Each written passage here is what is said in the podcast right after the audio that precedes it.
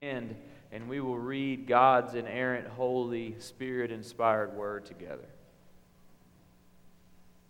Titus 3, beginning in verse 3 For we ourselves were once foolish, disobedient, led astray, slaves to various passions and pleasures, passing our days in malice and envy, hated by others and hating one another. But when the goodness and loving kindness of God our Savior appeared, he saved us. Not because of works done by us in righteousness, but, by, but according to his own mercy, by the washing of regeneration and renewal of the Holy Spirit, whom he poured out on us richly through Jesus Christ our Savior. Let's pray. Father, we thank you for this word. We thank you for this passage, and we thank you for the privilege that you have granted us to be able to gather together this evening around your word. This is what we need, Lord. This is what we need more than we need dinner tonight or sleep in our beds tonight. God, we need to feed on your word. We need to feed on our Savior. And God, I pray that you would fill us with him this evening. And we pray this in Jesus' name. Amen. You may be seated. I know I need to follow Jesus, and I really want to, but I've got to change the way I'm living first. I've had this conversation with two different college students this semester. Both times they have said something very similar. I know I need to, and I really want to. I hear what you're saying, but I just feel like I really need to get my life together first. I need to clean up a little. I need to stop drinking. I need to stop doing some of the things that I'm doing. And the reasoning is obvious. Why would God accept me like this? Why would God accept me when I'm so dirty? When I'm so unacceptable? This mindset should make sense to us because I believe that this is how we often think about one another.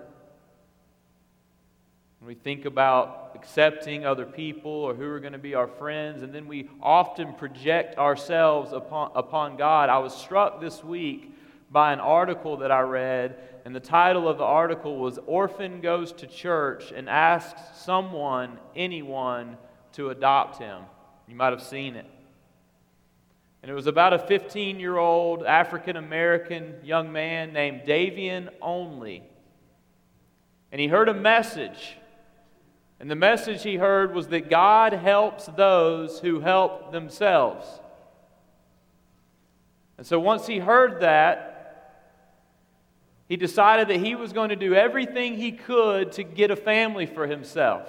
Since God helps those who help themselves, he was going to start helping himself. And so he began dieting. He lost 40, 40 pounds. He began making good grades. He got himself dressed up. And then he went to the one place he thought someone would want him. He went to a church. And he pleaded. And he told them his story. Davion, at 15 years old, is what the adoption experts would call a special need child. And the reason why they would label him special need is because at the age of 15, they realize that it's going to be very difficult to find a family that wants him. So he's a special needs case. Paul is compelled in this letter to remind Titus, to remind the church that God isn't like you and me when it comes to people. He's compelled that we realize, that we understand, that we remind ourselves the way God is because it's nothing like the way we are. He's compelled to remind us that we don't have to clean ourselves up before we're able to come to God. In fact, we could not do that even if we tried. We're too dirty. And the pollution of our hearts is much deeper than for our shallow understandings to think that we can just root it out. In God's economy, we are all special needs cases. And guess what? He still wants us. He still wants us. Paul wants the church to remember this. The church needed this reminder. The church in Crete needed to hear this because false teachers had come in, and their message was Jesus isn't enough. He's not enough. You need to do more. You need to do more. He's a good start, but if you really want to be accepted by God, there's some rules over here you need to obey. There's some regulations you need to keep. There's some other things you need to do. And if you do all of those things, then you will be a part of this community. Then you will be accepted into this people. And so Paul's countering that here. This is something that the church continually needs to remind ourselves of. This is the reality that by which we live. This is our constant tendency to drift towards a performance mentality, to begin even after we've become Christians and even after we've believed the gospel, to somehow begin to think that our relationship with Christ is based upon our own performance. Paul writes to tell us that that's a lie. Paul begins in this section of his letter to Titus by commanding the church to do good. Look with me at verses 1 and 2. Remind them to be submissive to rulers and authorities, to be obedient, to be ready for every good work. If you'll remember, as we looked and studied last week in chapter 2, verses 1 through 10, Paul focused there on instructing the church on how to behave with one another in the community. He gave them rules for the household of God, how the gospel is to shape the way we live amongst one another. He's calling he's calling the church to a certain kind of community that pictures the gospel. And it's a type of community that lives harmoniously with one another. And that is to, to characterize this community here when we gather in the church, but it is also to characterize our little communities at home amongst our families. But here in chapter 3, Paul's moving beyond that. He is now moving into society. See, he's not only concerned with what we do on Sundays, he's not only concerned with what we do when we gather together. Paul says that the gospel has implications for every inch of your life. There's no aspect of our life that can remain untouched by this wonderful, life transforming message. And so in verses 1 and 2, he begins to instruct us on how we are to live in society. The gospel is trying to make us into a certain type of citizen, the type of citizen that is submissive to rulers and authorities. Now, if you'll remember, Paul had called wives to be submissive to their own husbands. He had called slaves in chapter 2, verse 9, to be submissive to their own masters. And now he is calling all of us to be submissive to the ruling authorities or the government that God has, in his wisdom, put over us. And I think that we focus a lot, possibly exclusively, on the home submission aspect, the church submission aspect, but it's important for us to remember as Christians that every single one of us is called to live in submission to authority. All of us are. In fact, this is a theme that comes up over and over and over again in the New Testament it becomes quite apparent that in the mind of God, learning to submit to God ordained authority is a key element of our sanctification. You need authority in your life if you are going to look like Jesus. That's the point. And so here we are being called to submit to rulers and authorities, and he continues to be obedient. He's still speaking about the government here, and it's striking that in this passage, Paul does not put any qualifications. Now, we learn from Acts chapter 5, verse 29, that there are certainly times when one must choose to obey God rather than man. If the governing authorities would ever command us to do things that violate the expressed will of God, as He has stated clearly in His Word, then we are to choose to obey God rather than man. But other than that, if it's just something you don't like, something you don't want to do, you and I are people under submission, and the way we respond to those authorities represents the way we respond to God because He is the one who put those authorities in place. He continues at the end of verse 1 Not only are we to be submissive to rulers and authorities, not only are we to be obedient, but we are also to be ready for every good work. There is an urgency in these words, diligence. We are to be ready. We are to be attentive. We are to aggressively pursue. We are to be active in seeking out ways to do good. This is really important. So many of us live with the mentality of, I would do good if I ever get the opportunity. If the opportunity arises, I will help others. I will benefit society. If I see someone in need and that's clear that that's God's will for me, then I will go in that direction. But the language Paul is using here is much stronger than that. Christians aren't people who just sit back and wait for something to do, wait for some opportunity to come before us. We are to be actively seeking to benefit others. Doing good is to be a part of our regular life. Paul says this is life that is consistent with the gospel. In verse 14, if you'll flip with me to that verse here, Paul defines what this looks like a little more for us. And in his final instructions of this letter, he says, And let our people learn to devote themselves to good works so as to help cases of urgent need and not be unfruitful. A life that is consistent with the truth of God, a life that is consistent with the doctrine of God a life that is consistent with the gospel of our Lord Jesus Christ is a life that is actively pursuing to help people in urgent need. And those opportunities are all around us.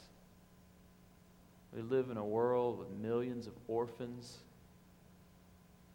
We exist in a, in a church with widows, with people who are hospitalized, there are opportunities weekly, even daily, for us to seek out ways to do good in the church and in society. This is not an option for us. But Paul continues with his instructions for society in verse 2. He gives us another list of commands, and he says here to speak evil of no one, to avoid quarreling, to be gentle, and to show perfect courtesy toward all people. Now, this would have certainly included government that Paul was talking about in verse 1, but it seems that in verse 2, he is speaking more broadly than just government. We are to live in society as good citizens, as people who benefit the people around us. And how do we benefit them? Well, we certainly don't slander them. We certainly don't pick fights with them. We seek to be gentle with them, and we seek to be courteous and hospitable, Paul says, toward all people. I'm afraid that sometimes we read these sections of Scripture and our immediate response is to begin thinking of all the reasons why we shouldn't obey this command. Perhaps we're the exception. Well, I know Paul wrote this, but Paul doesn't understand what we're going through. Paul doesn't understand what our government's like. Paul, Paul didn't have to deal with this government, this corrupt system. But you know, have you ever thought of the fact that this government was probably worse than our own? Have you ever thought of the fact that these people were struggling to do these very things, or else Paul wouldn't have had to have kept reminding the churches to do it? They were struggling. They were living under governments that were corrupt. They were living under governments that made it hard to be a Christian.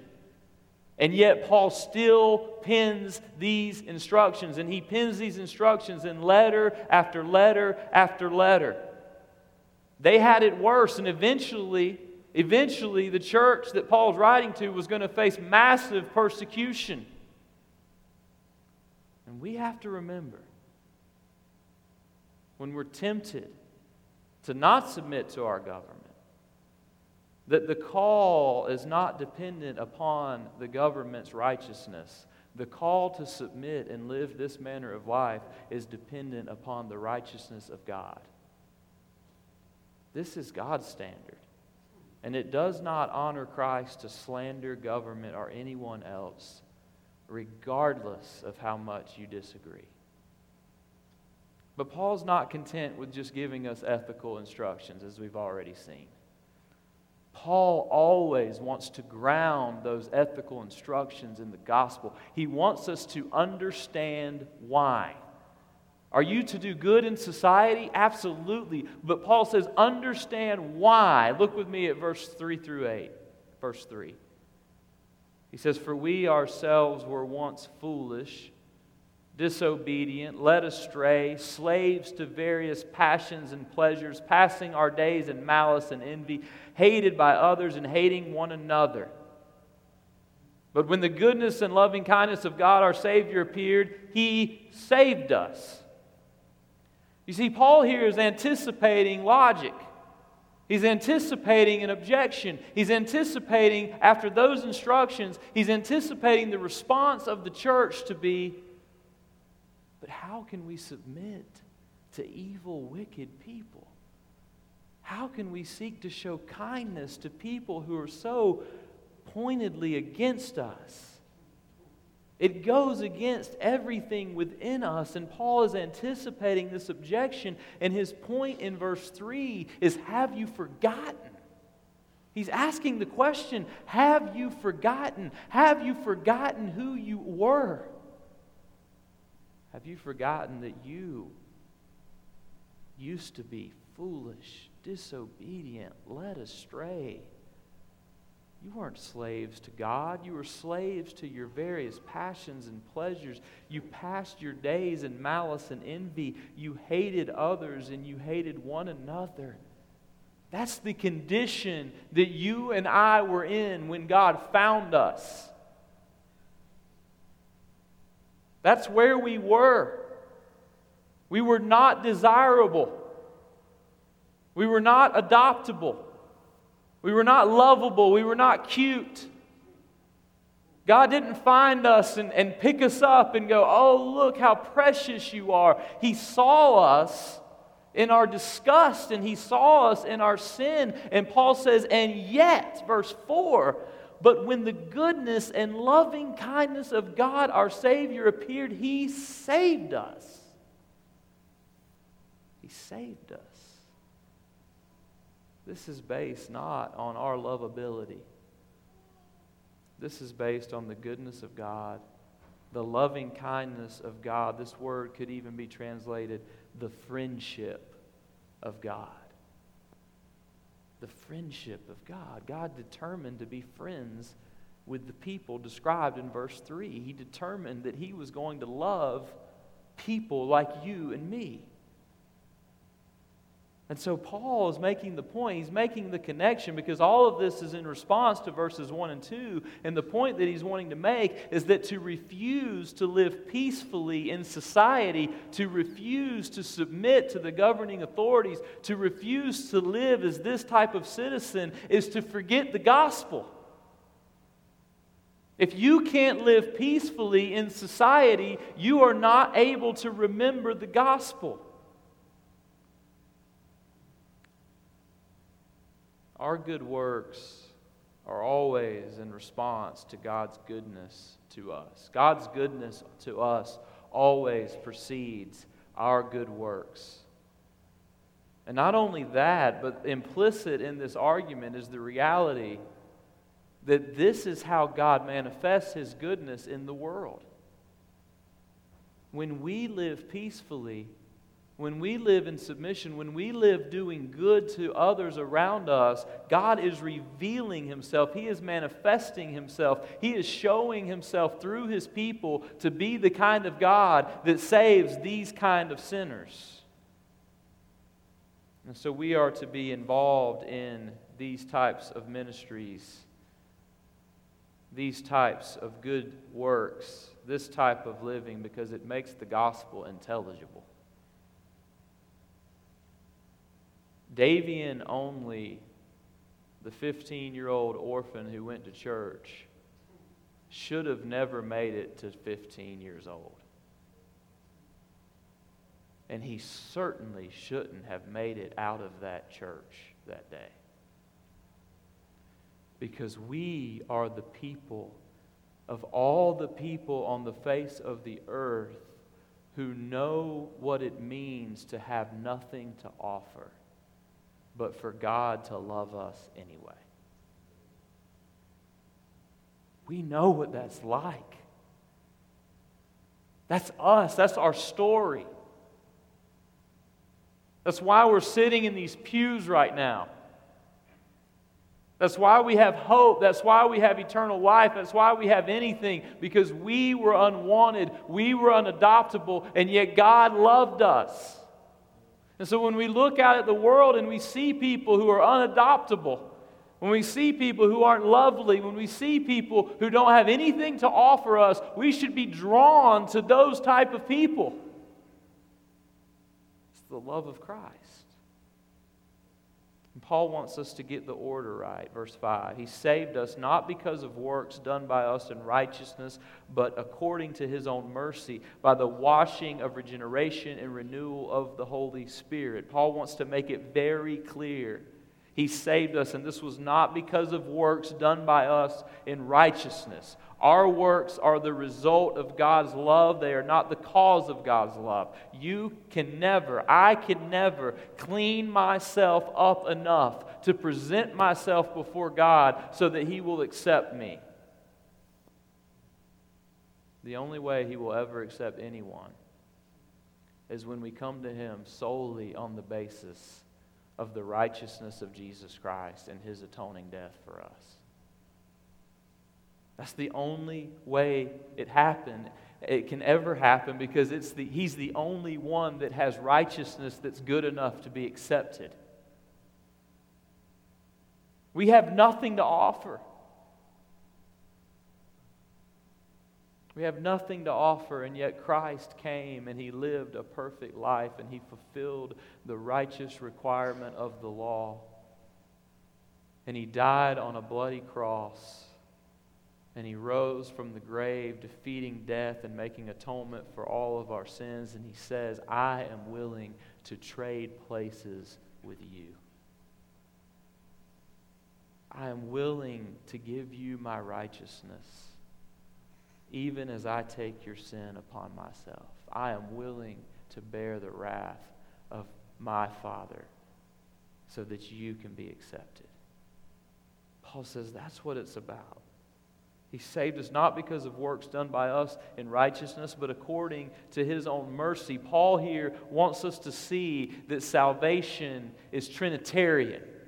And so he references every member of the Godhead. He saved us, the Father, not because of works done by us in righteousness, but according to the Father, his own mercy. How did he do it? By the washing of regeneration and renewal of the Holy Spirit whom he poured out on us richly through Jesus Christ, our Savior.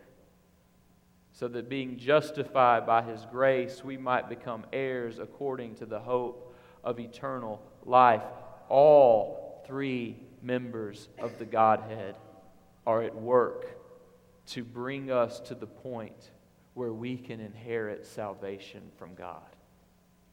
We are washed, we are cleansed, we are showered because the righteousness comes from outside. And not only are we declared righteous in the courtroom, but when Paul begins talking about us and referencing us in verse 7 as heirs according to the hope of eternal life, he is referencing our adoption. We, we are not just declared not guilty, we are invited in. We are adopted. We are now part of the family we are now able to call the creator of the universe Abba Father. He is concerned for us. down to the intricate details of our lives because he loves us as our Father. Paul says this is what grounds the call to live a certain kind of life. And in verse 8, he makes it explicit.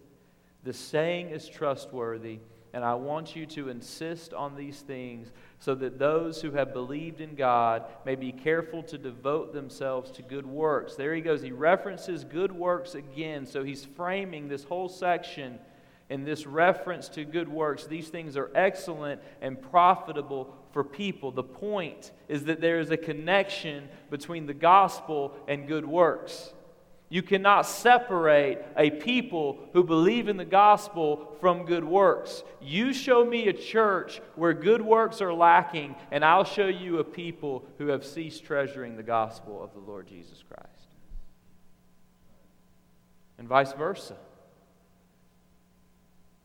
You show me a, tr- a people who treasures the gospel, and I will show you a people who are diligently seeking to show good works, who are diligently looking for people in urgent need to help, who are pooling their resources together and opening their homes and showing hospitality so that they can benefit the people that need in society because they know what it's like to be in need.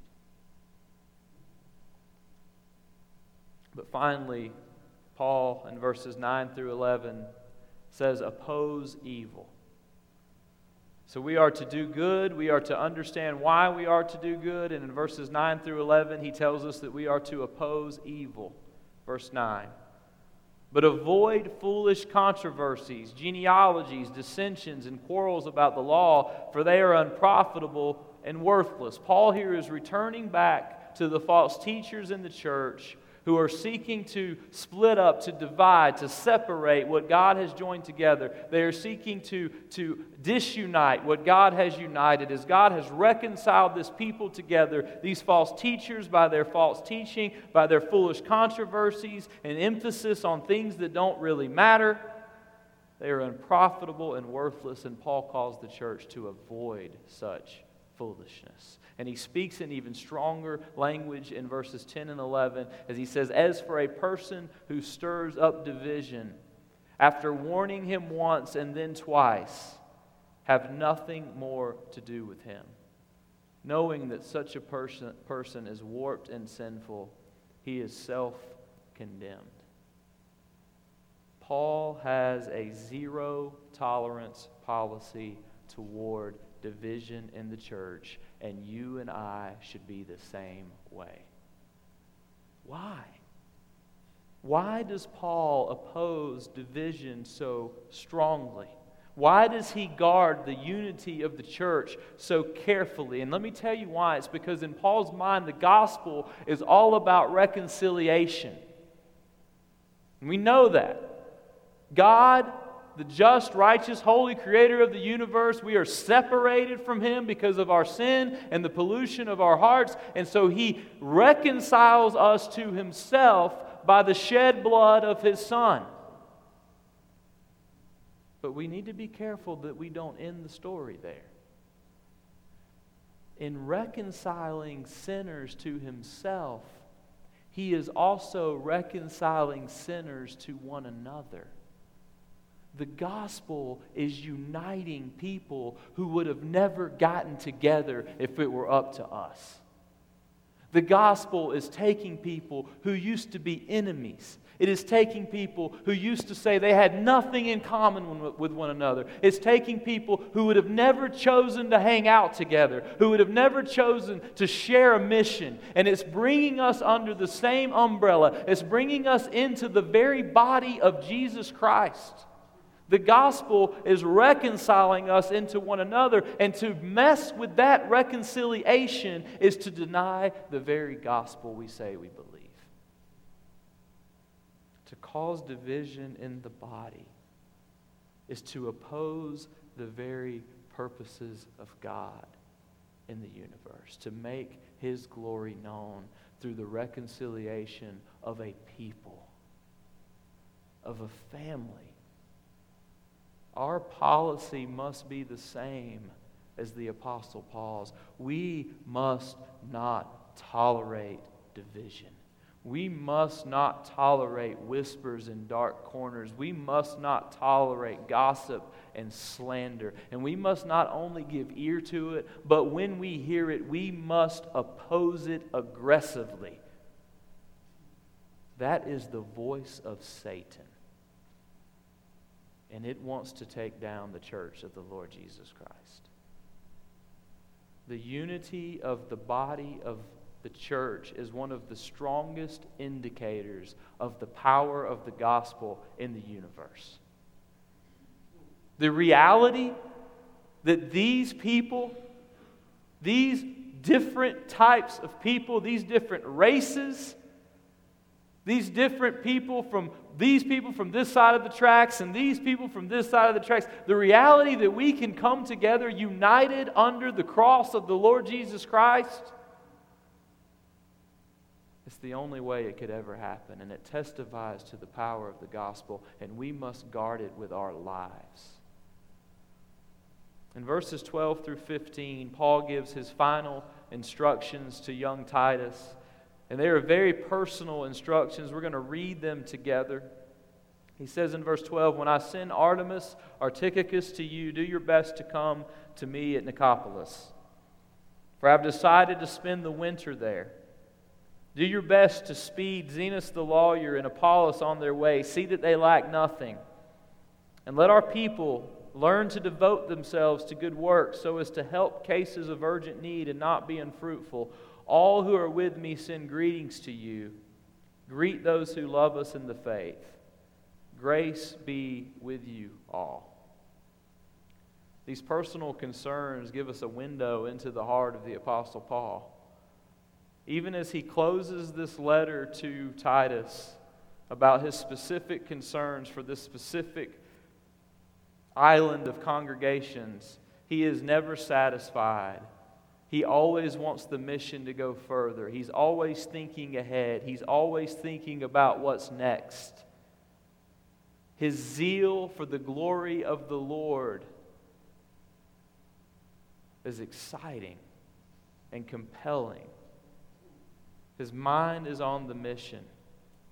And just as he began this letter, with grace and peace from God the Father and Christ Jesus our Savior, so he ends this letter. Grace be with you all. And it's an appropriate conclusion.